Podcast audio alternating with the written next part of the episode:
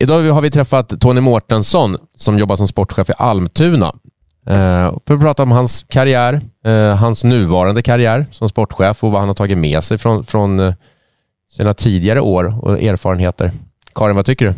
Jo, men jag tycker det var häftigt. Eh, den erfarenheten som han nu ska paketera och omvandla till eh, hands-on-grejer i sin nya roll, det är ju jättespännande. Kul också hur han beskriver det och hur han, hur han tänker runt olika saker i, i den här nya rollen. Mm, jag håller med. Och så kommer vi såklart också in på det som vi brukar göra när vi pratar med, med tidigare spelare om vad man, vad man tycker och tänker om både det som har varit och det som är när det gäller alla möjliga saker inom hockeyn.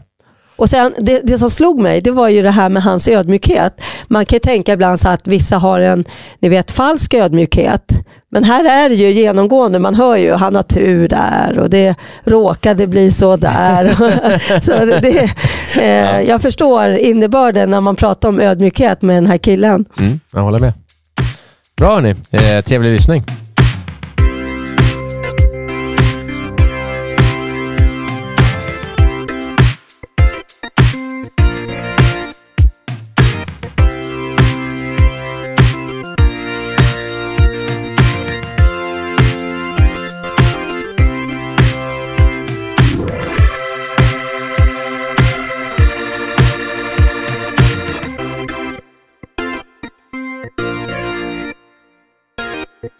Hej och välkommen Tony Mårtensson.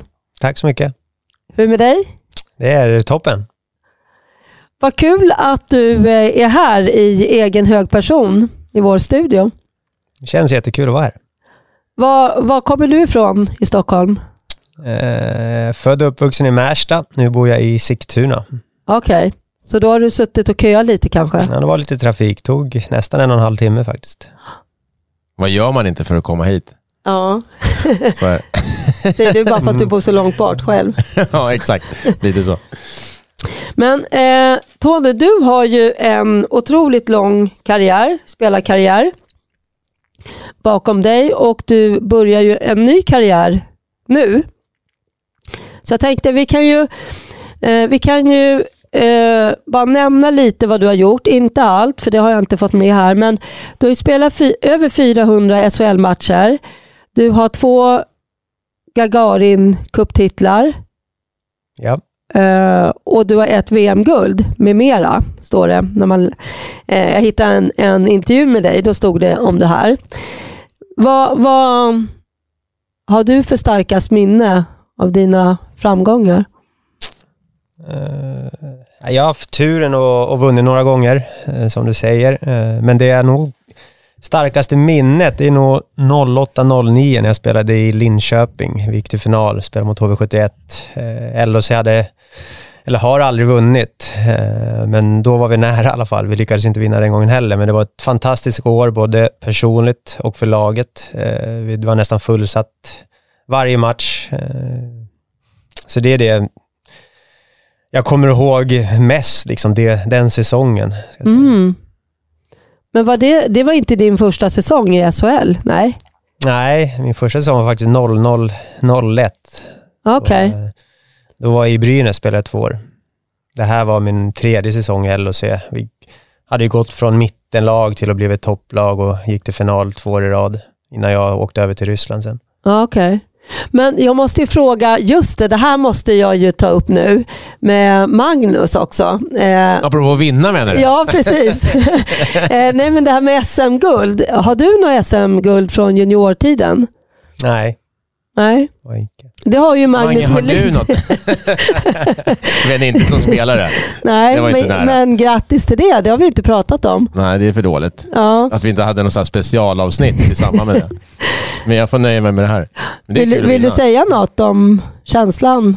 Alltså min känsla är, jag blir ju, det här är ju, de som känner mig väl vet ju att det är så, jag styrs ju, mitt välmående styrs nästan ohälsosamt mycket av resultat. Liksom. Så jag mår så fruktansvärt bra när det går bra. Liksom. Och så mår jag jäkligt dåligt när det går dåligt. Men det jag tänkte när vi hade mm, Tommy Salo med så pratade han om hur han under sin karriär var ganska dålig på att vara här och nu och njuta av där han faktiskt var. Mm. Det var så här, ja, nu gjorde jag det här och så går jag vidare, då är det nästa steg. Där tycker jag att jag är ganska bra. Så det, jag är i alla fall, det är i alla fall positivt att jag kan stanna i det positiva, i glädjen liksom, och njuta av det.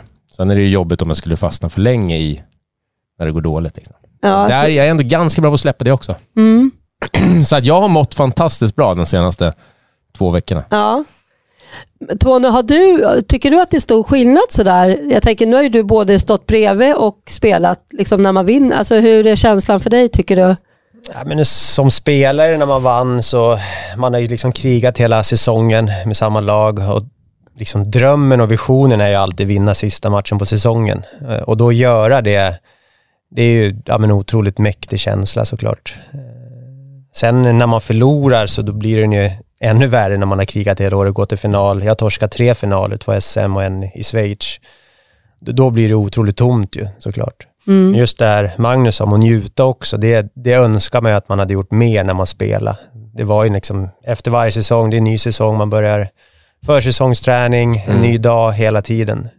Nu när jag sitter och kollar ja, på SHL-matcher och det är fullsatt och grabbarna får spela slutspel och känna, fan man är själv varit där nere. Men när man är där, då tänker man inte lika mycket på publiken och hur många det berör. Liksom. Det ångrar jag att man inte gjorde mer. Ja. Jag tänker, du är ju tränare nu. Eller nej, du är ju sportchef nu. Då kan du ta igen det där lite grann. När du kommer skörda framgångar. Ja, nu kommer jag ju njuta mer om man får några framgångar.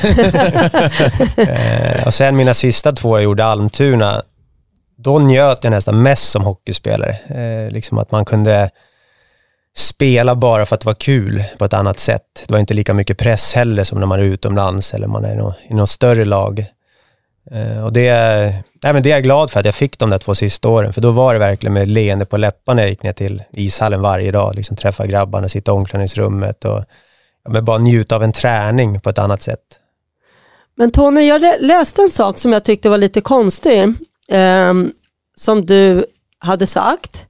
Och det var så här att du tyckte det var rätt så skönt att sluta Almtuna för att eh, dels så var du hel i kroppen eh, och det är ju bra, eller det förstår man ju. Men också att du skulle slippa bli bänkad. Och då tänkte jag så här, eh, men Tony borde ju nästan kunna spela med en ögonbindel och ändå spela nonstop. Sådär, om jag överdriver lite. Men ehm, vad, Ja, vad det menade kommer du jag där? inte ihåg att jag sagt. Okej. Eh, Jag kommer ihåg jag sagt att jag, jag kände att jag var klar eh, mentalt också. Jag hade inte det här drivet, jag menar att vilja vara bäst som drev mig hela karriären, liksom vart jag än spelade. Eh, Och sen, eh, ja men kroppen var hel. Eh, Jag vill inte chansa att spela ett år till och, och bli skadad. Och sen, ju äldre man vart, det var ju tyngre också när man vart åsidosatt. Det hände ju mig jag var i Linköping mitt sista år, man inte fick spela så mycket, man hamnade i en fjärde kedja.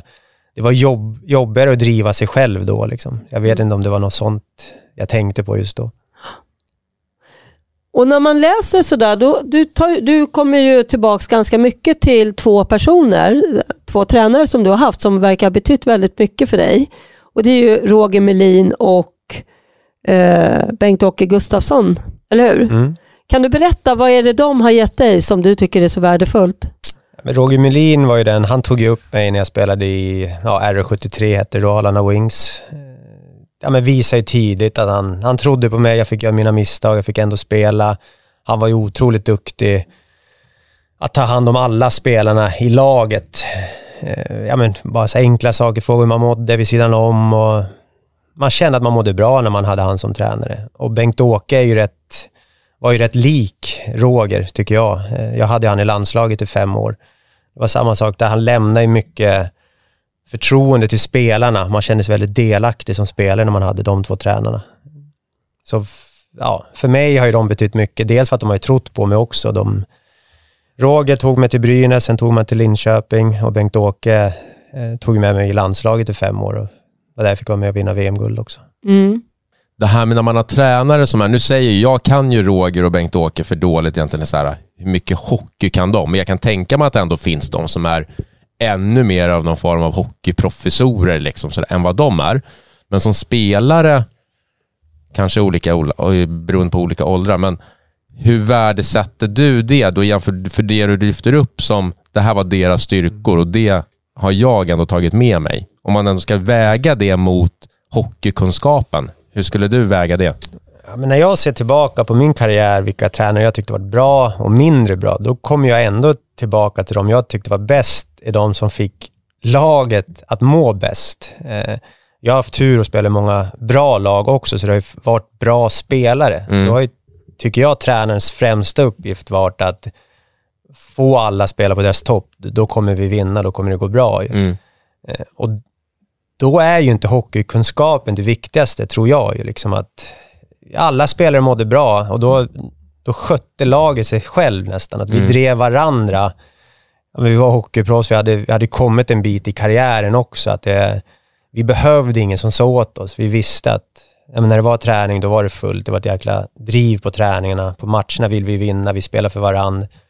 Eh, Och då, ja, då har jag landat i att det betydde inte så mycket, alltså hur mycket hockey de kunde Nej. egentligen.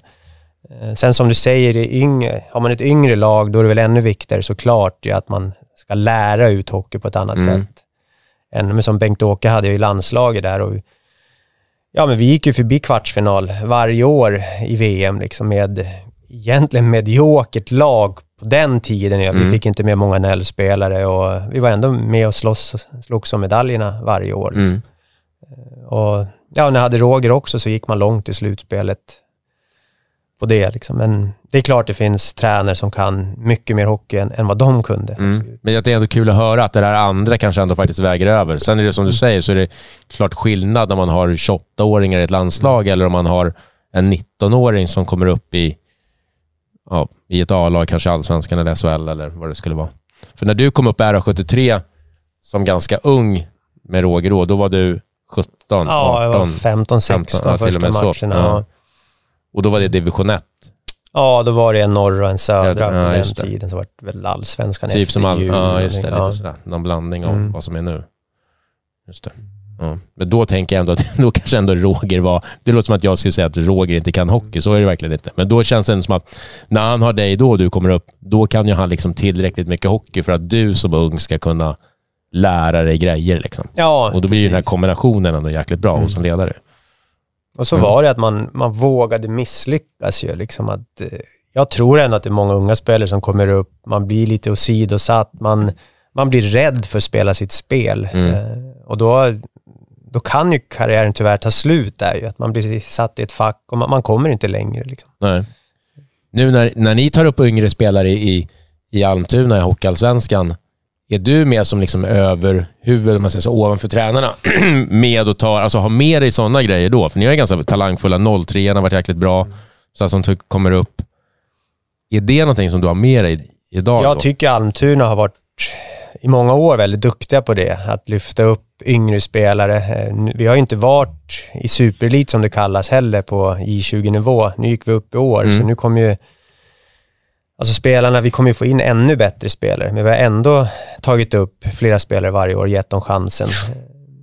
För, det, jag tycker att det, det skiljer ju inte så mycket mellan spelarna. Att en spelare som spelar på topp kan ju vara bättre än en riktigt bra spelare som inte gör Ja. det, om du förstår vad Ja, jag jag menar. fattar, absolut. Att, eh, och för mig är det lite det moderna ledarskapet, att få ut det mesta av sitt lag. Mm. Och det är det som är svårt också. Idag är det ju viktigt. De unga spelarna kräver ju mycket feedback och video och Ja. de vill men alltid ha en förklaring till varför man inte får spela, vad ska man göra bättre, varför man inte spelar powerplay. Men, men det, är, det ingår i en tränarens jobb också Mm. att förklara det för att få ut det bästa av den spelaren. Precis. Mm. Men jag, jag tänker så här, eh, när du säger det här med Roger, kan du ge något exempel på något som han gjorde som var så där vansinnigt bra, så man förstår hur han jobbade? Det var ju länge sedan jag hade han, men han, han Eller var den ju, typen av tränare. Ja, men i alla lag han har haft, där jag har spelat, så har han ju fått liksom att alla känner sig delaktiga. Eh, det är liksom, även om man spelar mindre så har ju de spelarna ändå mått bra. Det är den uppfattning jag har fått i alla fall. Ja. Och det är därför han har nått framgång också. Sen är hans ledarskap kanske varit för snällt hans sista år. Eh, för det krävs ju, alltså är man för snäll så kanske gruppen äter upp det Ja, också. ja. Å andra sidan. Så. Nej, men jag tycker han, han, var, han var väldigt duktig att få, för alla och, och känna sig delaktiga i laget, liksom, även om man spelar fem minuter eller 20 minuter. Vad har du haft för roll i lag? Jag är, jag är rätt tystlåten. Eh, Jag visar hellre på, på isen än i omklädningsrummet. Man säga? leader by example lite grann. Eh, det är sådana kaptener jag mest har sett upp till. Hellre någon som visar på isen än att man står och pratar mycket i omklädningsrummet. Jag har haft Mange Johansson som kapten, eh, Kenny Jönsson, Jörgen Jönsson. Även om Kenny och Jörgen var väldigt duktiga att prata i omklädningsrummet också, men de, de var ju alltid bäst på isen. Man såg ju upp till dem, väldigt professionella. Mange Johansson likadant. Mm. Så jag försökte väl vara något åt det hållet istället, liksom, än att skälla på folk i omklädningsrummet och sådana saker. Mm. Hur var du Mange, när du spelade? Nej, just det, det går- kan man inte ens prata om. Nej men jag tänker det där är ju mycket hur man är och hur man Alltså jag tror inte ens man tänker, eller det gör man väl inte direkt att man tänker så här, nu ska jag ta den här rollen. Det är väl hur man är. Ja, men alltså jag spelade ju inte ens hockey som senior, så jag är bara Nähä, som nej, pojk och juniorspelare. Liksom. Så det går och det är inte alls på den nivån. Så det, går inte att, och, det kan inte jag relatera till. Liksom. Även om jag vet hur jag var, men det har ju liksom ingenting med, ja, skitsamma Mm. helt enkelt. Mer hur jag var som person bara. Mm. Också tystlåten så här. Jag var ju, tog ju, det, jag är ju en helt annan person idag såklart än vad jag var när jag var yngre, men jag tror att de som jag växte upp med skulle inte ens tro att jag skulle bli tränare eller lärare eller sådär. Alltså, det skulle vara helt orimligt tror jag för dem att, att förstå det då. Så att, eh, det är klart att jag har utvecklats. Mm. Men jag tänker, du var då 16 år när du kom upp i A-laget. Vi har ju pratat innan med andra gäster så där lite om det här med att många är ju väldigt stressade i den åldern. Man vill liksom hela tiden vara med överåriga och sådär. Men hur, hur hade du det där? För 16 år var i A-lag. Det är ju tidigt. Ja, Det, det var ju tidigt såklart, eh, men jag spelade ju även i J18 och J20 då också såklart. Men Roger hade en filosofi där att man, ja, men var man duktig så fick man komma upp tidigt. Och det var jag, just då var det jag och en annan spelare som vi fick vara med i A-laget varannan vecka för att liksom växa in i det lite grann. Men då var det också att eh, ja, vi skulle åka på semester med familjen. Då, ja, men då åkte jag med på den, även om de på hockeyn tyckte att det var helt fel att åka. Men då, det, liksom, det, det gick att göra på den tiden. Min familj tyckte att jag skulle göra det och det, det ville jag också.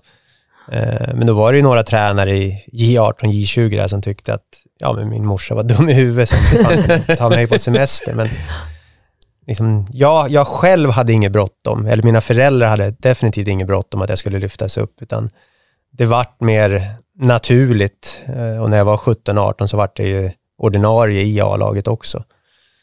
Mm. Men det är ju som du säger, det är ju, idag har ju många väldig stress. Man ska byta lag tidigt om man inte får spela och, och sådana saker. Men jag vet inte, det, det är också, så är det idag. Jag, jag tror att det är svårt att, att komma bort från det. Liksom. Att det Mm. man får gilla läget på något sätt. Att ungdomarna idag är mer stressade och föräldrarna ligger på mer också att deras barn ska lyckas. Liksom. Mm. Hur hanterar ni det i Almtuna då? Jag tänker istället för bara säga, jag accepterar, för det får man väl någonstans göra, så här, så här är det, men ändå då kanske hitta vägar, hur ska vi ändå bemöta det här och jobba med det? Jag tror att det är viktigt att man visar föräldrarna att man har en, en plan för den här spelaren. Ju. Att, eh, ja, men vi, vi har tänkt så här lite, lite, man kanske inte får spela mycket från start, men han kommer ju senare på säsongen. Mm. Eller, alla kan inte spela lika mycket heller. Liksom. Vi, vi, jag ser den här potentialen i din son. Låt det, här, det här kanske tar lite tid. Ju. Mm. Ofta när man kommer in i, ja men på HG, 17-18 år, det är, ju, det är ju några år innan man ska växa in i ett A-lag också.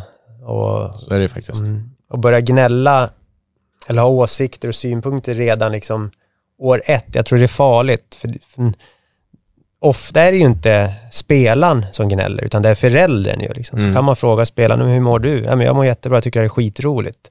Och så vet man att man har en förälder som ringer och, och ligger på, han ska spela mer, han ska spela powerplay. Då tycker man ju synd om spelaren faktiskt. Mm. Ja, så är det faktiskt. Men är det inte ibland också det här att när man är med överåriga så liksom blir man mer exponerad mot landslag och sådär. Det hänger ihop på något sätt också det där. Ja, men det gör det ju. Sen, säger väl emot mig själv, men är man tillräckligt bra så ska man ju upp och utmanas tycker jag också av de som är bättre. Jag vet inte vad du tycker. Ja, det tycker jag absolut att man ska. Man måste triggas hela tiden så att man inte bara blir bekväm. Mm. Vissa är ju mycket bättre än andra, så är det ju bara. Liksom att, Mm. och jag tycker absolut inte att det är fel att lyfta upp folk om man är redo. Sen är det ju skillnad att stressa någon som inte kan spela. Men vi har ju spelare som är unga, som kan spela i SHL eller landslaget och, och gör det riktigt bra. Det är bara det, det- problemet är ju att alla tycker nästan, det är klart att det inte är alla, Mm. men om man generaliserar att alla tycker bara för att han så ska jag också. Mm. Men som du säger, vissa behöver ju vara där liksom. och vissa behöver vara på en annan nivå. Mm. För att det är bäst för just den. Just då. Ja. Det är väl det. Sen som du pratar om Karin, så är det ju lite grann tyvärr sådär, eller det är i alla fall min uppfattning också. Där spelare har samma uppfattning som, som du pratar om, att man exponeras på ett annat sätt om man spelar högre upp. Spelar man som J18-spelare i ett J20 så blir det nästan per automatik att man blir mer aktuell för ett landslag. Och då blir stressad i det. Då blir det, om jag inte får vara uppe i J20 i min verksamhet och så vet jag att så här, Pelle Persson i en annan klubb är ju uppe i J20 där, men han är fan inte bättre än vad jag är. Men då får jag, han vara med ett landslag bara för att han spelar J20. Den grejen blir ju, och den vet jag ju finns. Sen om det är det som förbundskaptenerna går på eller inte, det kan ju inte jag svara för. Men det är ju den uppfattningen som både jag och många andra får. Liksom. Så det, Ja, det- blir ju ett litet problem sådär faktiskt. Det blir som ett signalvärde i att spela med överåriga. Så Mm. det, alltså även de som inte är och jag vet någon förening, Det- behöver inte nämna vilken ålder det är på den här spelaren, men som, som spelar i landslaget och som inte i alla fall har J20-ålder nästa år. Som, jag vet att föreningen säger men man ska tillhöra J20. Men varför, ja, han spelar i landslaget, då, ska klart han ska, då behöver han vara med i J20. Ja, är det så? Behöver inte vara så. Vi är sponsrade av Athletic Work. Athletic Work är ett bemanning och rekryteringsföretag som hjälper personer med någon form av idrottsbakgrund på alla nivåer. Från idrotten får man med sig goda egenskaper som är viktiga på arbetsmarknaden. Viljan att vara bäst och prestera sitt yttersta på tävlingsplanen, som på arbetet, är det mål som Athletic Work och deras konsulter strävar efter. Athletic Works vision är att skapa ett idrottslag på arbetsmarknaden. Det har idag hjälpt flera personer ut på arbetsmarknaden och av egna erfarenheter vet jag att kontakt med Athletic Work faktiskt leder till jobb. Så om du letar efter ett nytt jobb, tveka inte att höra av dig på www.athleticwork.se. Tack Athletic Work!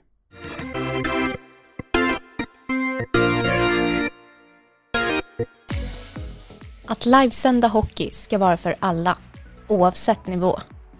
Med Solidsport kan din förening eller ditt lag tjäna pengar till lagkassan och samtidigt dela spänningen med era supportrar som inte kan närvara på plats. Över 500 hockeylag sänder redan sina matcher hos oss. Det är enkelt, kostnadsfritt och ni får en anpassad scoreboard. Så vad väntar du på? Skapa en kanal på solidsport.com.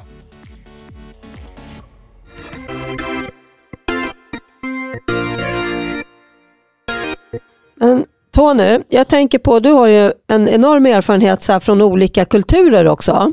Och nu när du då bygger ditt, eh, för det gör du va, bygger liksom ditt ledarteam. Hur, hur plockar du ihop det och vad, vad tycker du är viktigt hos dem då? Nej, men det är ju lite det jag är inne på, att man... Alltså för mig är ju ett modernt ledarskap att man... Men man måste se individen, vill att individen ska bli bättre, eh, få den att må bra liksom. För mår den bra, då kommer den prestera bra. Sen måste den såklart också ha hockeykunskap ju, men, men är man på allsvensk nivå så, har man ju det, tycker jag. Utan då välja ledare som Ja, men jag valde ju Robert Kimby som huvudtränare. Jobbade ju med han för två år sedan. Jag tycker han är otroligt duktig på att få, få spelaren att få ett eget driv att vilja bli bättre. Liksom, vad kan jag göra själv för att bidra till laget? Inte vad, fråga tränaren, vad kan du göra för mig? Liksom, vad, vad kan jag göra för att bli bättre spelare? Vad, Mm. vad behöver jag göra för att bli bättre? Och han var otroligt duktig på att få alla att dra åt samma håll. Vi kom ju tia det året också ja, men med en låg budget eh, lag liksom och jag hoppas att han ska göra något liknande i år med laget vi har. Att få, få spelarna att känna sig delaktiga, vilja bli bättre själv och på så sätt bidra till laget. Och där är Jimmy Anderström som är assisterande tränare, är också otroligt duktig på de här mjuka värdena eller vad det kallas. Ja, att han har gjort ett otroligt bra jobb med vårt J20 som gick upp.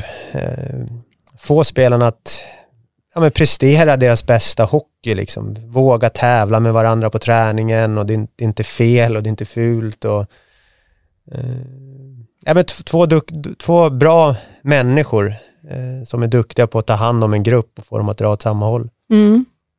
Och du kommer också vara med i den här konstellationen då? Ja, jag är egentligen tränarnas chef då. Jag vill ju bygga det så att det är de som ska ta hand om laget. Och så är det min uppgift att få tränarna och tränarna för J18 och J20 att må bra liksom också. Men att jag vill ju lämna laget till dem. För som sportchef har jag lärt mig att man, jag tror inte att det är bra att komma för nära laget heller. Så att det känslomässiga spelar in om man behöver ta något tufft beslut. För så kan det ju vara ibland att man behöver göra sig av med någon spelare, man ska inte förlänga med den spelaren och det, det är mycket svårare om man är en god vän med honom. Liksom. Mm. För nu har jag varit väldigt nära lag i de här två sista åren. Då har ju Björn Danielsson som varit sportchef varit lite längre ifrån, så har ju han fått ta de tuffare besluten. Liksom. Nu ligger det på mitt bord och då känner jag själv, är jag för nära laget så, så kommer det bli jobbigare. Mm. Och samtidigt när man tar tuffa beslut så är det bra att vara nära också. Det är ju svårt det där, för, för mm. annars blir det så här, vad snackar om Tony? Du har ju mm. inte ens varit här. Eller hur? Det, är ju... det ligger det något i. Mm. Nej, men jag, jag kommer ju vara där eh, ja, men varje dag på varje mm. träning. Men jag behöver kanske inte vara i omklädningsrummet och snacka som kompisar med spelarna. Jag tror, jag tror ändå att det är bra att ha lite distans, liksom så, för att kunna se lite helikopterperspektiv också. Om, jag kommer ju ha åsikter i spelet eller vi ska spela powerplay också. Eh, då, då är det lättare att komma kanske lite från sidan eller uppifrån, tror jag i alla fall. Vad, vad, vad ser du då i dina styrkor liksom, som du har i ditt ledarskap? Nej, men ja, jag har ju en lång karriär inom hockeyn. Jag tycker ändå att jag kan och ser hockey väldigt bra, eh, hockeymässigt. Och sen litar jag väldigt mycket på med de jag har under mig, om man säger så, då, eh, tränarna, att jag har ju anställt dem av en anledning. Jag, måste ju låta dem också alltså, få göra misstag. Jag, jag, kommer inte vara där och peta så mycket, liksom att de måste göra det, det de tror på. Eh, det ska inte vara jag som styr dem. Liksom. Eh, det är det jag tror är min styrka, att jag, att jag vågar vad ska man säga, dela med mig, att de, det är deras jobb att sköta laget liksom, på något sätt. Att jag tror många vill vara med och, och peta och ändra kedjor och påverka tränarna. Och då, då kan man ju lika gärna vara tränare. Mm. Och då blir man bara en utförare liksom, som, ja, ja, som tränare menar mm. Det är bra ord mm. ju, liksom, att jag vill låta dem men göra det de är bra på. Mm. Kul det måste vara för dig att, att få dra nytta av allt det här du har gjort nu och, och låta det liksom få, jag tänkte säga flyga fritt, men eh, ja, få dra nytta av allt och sätta ihop det till något och se Ja, det är ju första året jag är helt själv ju, så det är ju, det är ju pirrigt såklart ju. Och jag vet ju inte om det, det är lätt att, att sitta nu och säga att jag ska låta dem göra det. Vad gör man? Sen går du där. När går man där och man torskar fem matcher, man in och petar allt. Det är då det blir svårt ju. Eh, men det är så jag har tänkt och det är så jag vill leda dem. Liksom. Jag tänkte om vi skulle bli lite privata. Mm. Eh, du har ju familj. Och, och Då tänker jag så här, du har ju också varit på många ställen i världen och spelat. Hur funkade det där liksom att flacka runt med familjen? Ja, vi, jag och min fru Sandra, vi fick vårt första barn 2015. Då spelade jag i Lugano. Eh, men hon födde barn här hemma men kom ner efter bara nio dagar. Och i Lugano spelade man fredag, lördag bara. Och, så var, och det är korta resor. Och det var lite därför vi valde att flytta till Schweiz också, för att jag visste att det var... Men livet vid sidan är mycket enklare än att vara till exempel i Ryssland. Så det, det var en, en drömtid de två åren vi var där. Ju, liksom att jag var hemma mycket, kunde vara delaktig. Eh, när man väl åkte på match så kom man hem samma kväll. Eh, så det var en fantastisk tid i livet för båda oss och för våra dot vår dotter Olivia också. Och Lugano är en fantastisk plats. Och bra väder tänker jag. Ja, det var, nej, men det var, det var magiskt. pekar på mig. Mm. Vad ska jag säga nu? Nej, men det är klart det är tuffare att ha familj om man spelar i Ryssland, för där Ja. var man ju borta Mm. en vecka och sen var man hemma en vecka, spelade några matcher och åkte bort. Eh, Men där, ja, där var vi sambo, så då, då, var då kunde hon åka hem också och sköta sitt hemifrån. Liksom.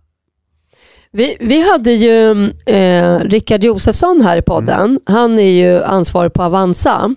Och Det har ju gjort att vi har blivit lite så här medvetna, för att han pratar ju mycket om det såklart, det här med sparande och sådär. Men hur ser du generellt på det där med, eh, för jag läste någonstans att du är en av de svenskar som har tjänat mest i KHL. Alltså, är du väldigt medveten om det där eller? Nej, jag har ju blivit Hur? mycket mer medveten nu när jag blivit äldre. Eh, spenderade alldeles för mycket pengar när jag var, var yngre. Eh, ja, men man bjöd kompisar på resor och, och sådana, men det är ingenting jag ångrar, utan det var en, en tid i livet liksom så också. Jag har haft fantastiskt kul genom åren. Eh, så, men generellt tror jag att ja, men hockeyspelare nu är för dåliga på att spara. För alla har ju inte tur ja, men att nå SHL eller nå utomlands. Eh, Och då, då är det ju tufft om man spelar i tio år och inte har något sparat och så ska det helt plötsligt hoppa på ett vanligt jobb. Jag tror att det blir ett uppvaknande för väldigt många. Mm. Eh, Men där vet jag att ligorna jobbar mycket med sånt också, men det kan säkert bli my- mycket, mycket bättre. Gör ni någonting sånt där i Almtuna för spelare? Ni har ju garanterat spelare som både pluggar eller som jobbar vid sidan av kanske lite grann, eller är alla heltidsanställda, eller hur funkar? Nej, det ju- de jobbar ju och pluggar precis som du säger. Ja. Eh, Och där gör ju ligan, ja, men har kommit ut en gång om året och pratar om sånt där, hur, Mm. hur viktigt det är. Men det är där är ju också, när man är mitt uppe i det så går det ju ofta in och så Ja. ut. Ju, att man, ofta så behöver man ju bli lite äldre, lite mognare för att man ska Mm. förstå också att det är viktigt. Och sen tänker ju många att ja, men jag ska spela SHL, jag kommer tjäna bättre eller jag, Mm. jag vill utomlands. Men tyvärr så alla får ju inte den chansen. Liksom. Verkligen inte. Och de här som är lite äldre, tänk de här som är, bara, ja, men som är typ 30 år då, i allsvenskan och ändå kanske börjar inse, det är klart att det kanske finns en SHL-dröm, det kommer inte vara 10 år SHL med en Nej. sjukt bra lön. Liksom. De kanske ändå börjar landa någonstans i att jag behöver kanske göra någonting ändå. Ja, men de, de måste göra någonting. Eh, Sen är det ju lag i allsvenskan där de tjänar riktigt bra, men Mm. oss i Almtuna är det ju inte så. Ju, liksom. så Precis. där, där kan vi med all säkerhet göra mer, att Mm. de får dem mer medvetna om att det, det kommer ett liv efter också. Mm. Ja. Men där är det kul tycker jag med det här samarbetet som är med eh, Hockeyallsvenskan och Athletic Work Mm. som också är vår sponsor för podden. Eh, de gör ju ett jättesamarbete där just på, Mm, för att få, ja, precis. Vi har inte riktigt greppat, men de ska få ett, vi ska ha ett avsnitt om det i podden lite längre fram här, när det har rullat på lite längre, men att de har ett samarbete med olika universitet och sådär. Och, eh, ja, för att Ja, få han har ju varit i. Almtuna. Mm. Han är ju jätteduktig och jag, jag har träffat han också. Jag tror att det är så viktigt att gör man något sånt här, hockeyspelare är rätt lata. Man, man, jag har ju hört det här i alla år också, att ja, men man ska plugga, man ska göra det. Mm. Och så ska man, ja men det låter bra, jag ska söka en kurs. Ja, men då ska man göra det, först ska man göra det, sen ska man göra det. Sen kanske man kommer in i kursen. Ja. Och, jag, och jag förstår ju att det är ju så det är. Men om Athletic Work nu kan hjälpa en att det blir enklare så tror jag definitivt att fler kommer göra det. För Mm. tid finns ju, man sitter ju mycket i buss och, mm. och sådana saker. Så det är ett jättebra initiativ, Mm. helt klart.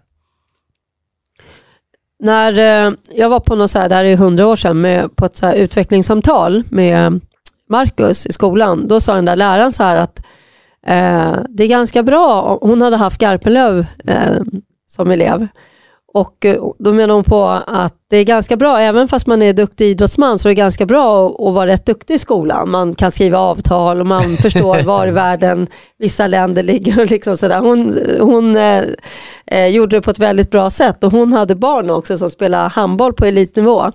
Eh, så hon fick den där klassen, för det här var en idrottsklass, så hon fick den där klassen att verkligen förstå vikten av att det är inte coolt liksom att bara strunta i skolan. Eller, Och istället för att bara kapa en dröm som de Ja, har också, alltså precis. att ändå få in det som... Mm. Ja, var rätt häftig approach. Mm. Sådär.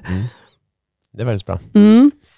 Har du några har du något, alltså, mål med sportchefs har du någon karriärsmål liksom? Eller är det så här, äh, men det här är ju skönt, Almtuna, jag trivs ju här, jag bor ju typ där. Eller har du, siktar du på någonting högre? Nej, jag, jag, jag gör ju inte det egentligen så, men jag vet ju hur jag är. Att, Mm. eh, jag tror inte att jag kommer vara nöjd bara vid Almtuna. Liksom, att, eh, och sen är nu när man sitter och kollar på slutspelet att fan, det är klart man vill uppåt. Mm. Så är det ju. Liksom, att, eh, det är klart att det hade varit en dröm och ja, men någon gång ha ett SHL-lag eller något lag utomlands eller, eller vad som helst. Absolut. Mm. Men just nu är jag väldigt tillfreds och vad det är. Och, och jag har ju liksom inget bråttom så heller.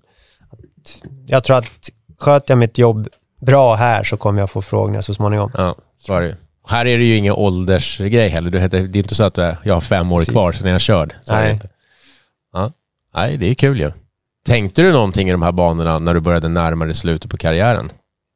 Det var mer tränare då, Mm. Som jag kommer ihåg i alla fall. Att, eh, för där, man kan ju påverka mycket mer. Eh, Sen har jag förstått när jag slutar att det, det är mycket mer jobb än att bara vara tränare. Liksom att, ja, men det här förberedelsen, gå igenom matcher och när man spelar då tänkte man lite att ja, men, tränare kom ner och sa Ja. några bra grejer och så ut. Och, Det blir ju inte direkt mindre och mindre heller som tränare. Nej, det är ju liksom att Ja. vara tränare. Jag tror, ja men ni tränare, ni lägger ner så mycket mer tid än vad spelare och, och sportchefer också gör för den Ja. delen. liksom. Sportchefer tror jag för sig lägger ner. Ni är ju typ aldrig lediga. Nej, men då är det mycket telefon Ja, liksom, så är det såklart. eh, Mm. Sådana saker. Att, Mm. eh, Men nej, då, då, och så fick jag pröva på det här då, eh, bredvid Björn, Björn Danielsson och då, Mm. det kändes spännande. Det kändes kul att bygga grupper på något sätt. Att få in rätt karaktärer, personer, för att få dem att passa ihop. Det är också en utmaning. Mm. Ja, kul. Bra sådär att göra lite sådär, vad säger man, lärlingskoncept av det. Att du får gå bredvid och så förstå vad rollen innebär och ändå göra på ditt sätt nu. Nej, men det har ju betytt jättemycket för mig. Jag tror att hade jag gått rakt från spelare till sportchef, det hade jag aldrig klarat. Nu har jag förstått också mycket, men tid som läggs ner också, som du säger med sportchef. Det är ju mycket, otroligt mycket telefonsamtal. Om, det gäller ju att vara tillgänglig ja, men hela tiden egentligen. Eh, Och så måste man också vara rak och ärlig så man inte målar in sig i hörn liksom och Nej. för mycket. Och det är klart, det har varit, ja men det, det är tufft ju, innan man, det kommer ju ta tid för mig också att komma in i det, men jag känner att jag är ödmjuk för uppgiften och försöker vara så rak och ärlig jag bara kan. Liksom. Höll du på med andra idrotter också när du växte upp eller? Ja, jag gjorde ju, spelade handboll, fotboll, åkte BMX, ja men spelade golf, allting. Jag spelade länge fotboll, jag tror jag var 14-15 år innan jag slutade. På den Det gjorde tiden, man typ då. Ja, på den tiden gick det att göra Mm. det också. Det var ju inga camper eller eh, hockeyn började egentligen efter fotbollen slutade ju. Att det var ju Mm. ofta samma tränare. Och det är ju Mm. synd. Ja, Idag, ja men hockeyn har ju blivit året runt sport liksom, annars får man knappt vara Ja. med ju. Då har väl typ fotbollen blivit också. Ja, ja, ja, så- ja. Så det blir ju all... vad håller du Men på för så. fotbollslag? Dålig på fotboll faktiskt, men AIK. AIK, aha. Jag tror det skulle vara någon så här, ja jag vet inte vad det är för fotbollslag där runt Arlanda, men Sirius. ja är det Sirius? Uppsala. Uppsala. Ja. Ja. Ja, Nej, då får det bli Gnaget. okej. Ja. Börjar vi närma oss? Jag tycker att det här var jäkligt intressant. Mm. Det är kul att alltid höra så här, ja, du är gammal spelare, man har följt din karriär lite, jag har lite hyfsad koll och sådär, men ändå så vet man ju inte så mycket lite så här, vem du är som person, hur du tänker och kring saker vad du har tagit med dig ja, till det jobbet du har idag och framtidsplaner. Så. Jag tycker alltid att det här är intressant. Då. Själv tycker jag det Vill du alltid är svårt att prata om karriären. För det, Mm. Nej, men man, man glömmer ändå bort fort. Det är inte så att jag sitter hemma och tänker på saker Såklart. sådär utan det är ju när man kommer ut så här att Ja men det är kul att höra att man, har, fan, man var med om rätt så mycket grejer ändå. Mm. Det har liksom gått jäkligt fort. Ja, Nu är man, ja, snart 42. Mm men det är ju genomgående det här, jag tänker du sa ju tidigt här i vårt samtal liksom att du hade turen att vinna där och eh, du är ju väldigt, eh, du tar ju inte eh, du, du tar ju inte så mycket cred på det sättet som du skulle kunna göra. För du är ju Nej, men man måste, ja, man måste ju ha tur också. Jag kom ju till Sankt Petersburg till exempel. Eh, jag var där fem år och var i Ryssland i samma lag, ett storlag så länge. Då, fattar jag, då gör man ju något bra ju, liksom så också, att man får vara kvar. Fast det var något då jag inte gjorde mycket poäng, men man, man har alltid, eller jag har alltid varit som laglojal, professionell, man kommer dit vältränad, man är aldrig sen. Eh, det är så jag ja, men blivit uppfostrad också. Jag tror att man har varit omtyckt i lagen, liksom, att man har, man har skött sitt. Liksom. Det har inte varit jobbigt för någon att ha en där.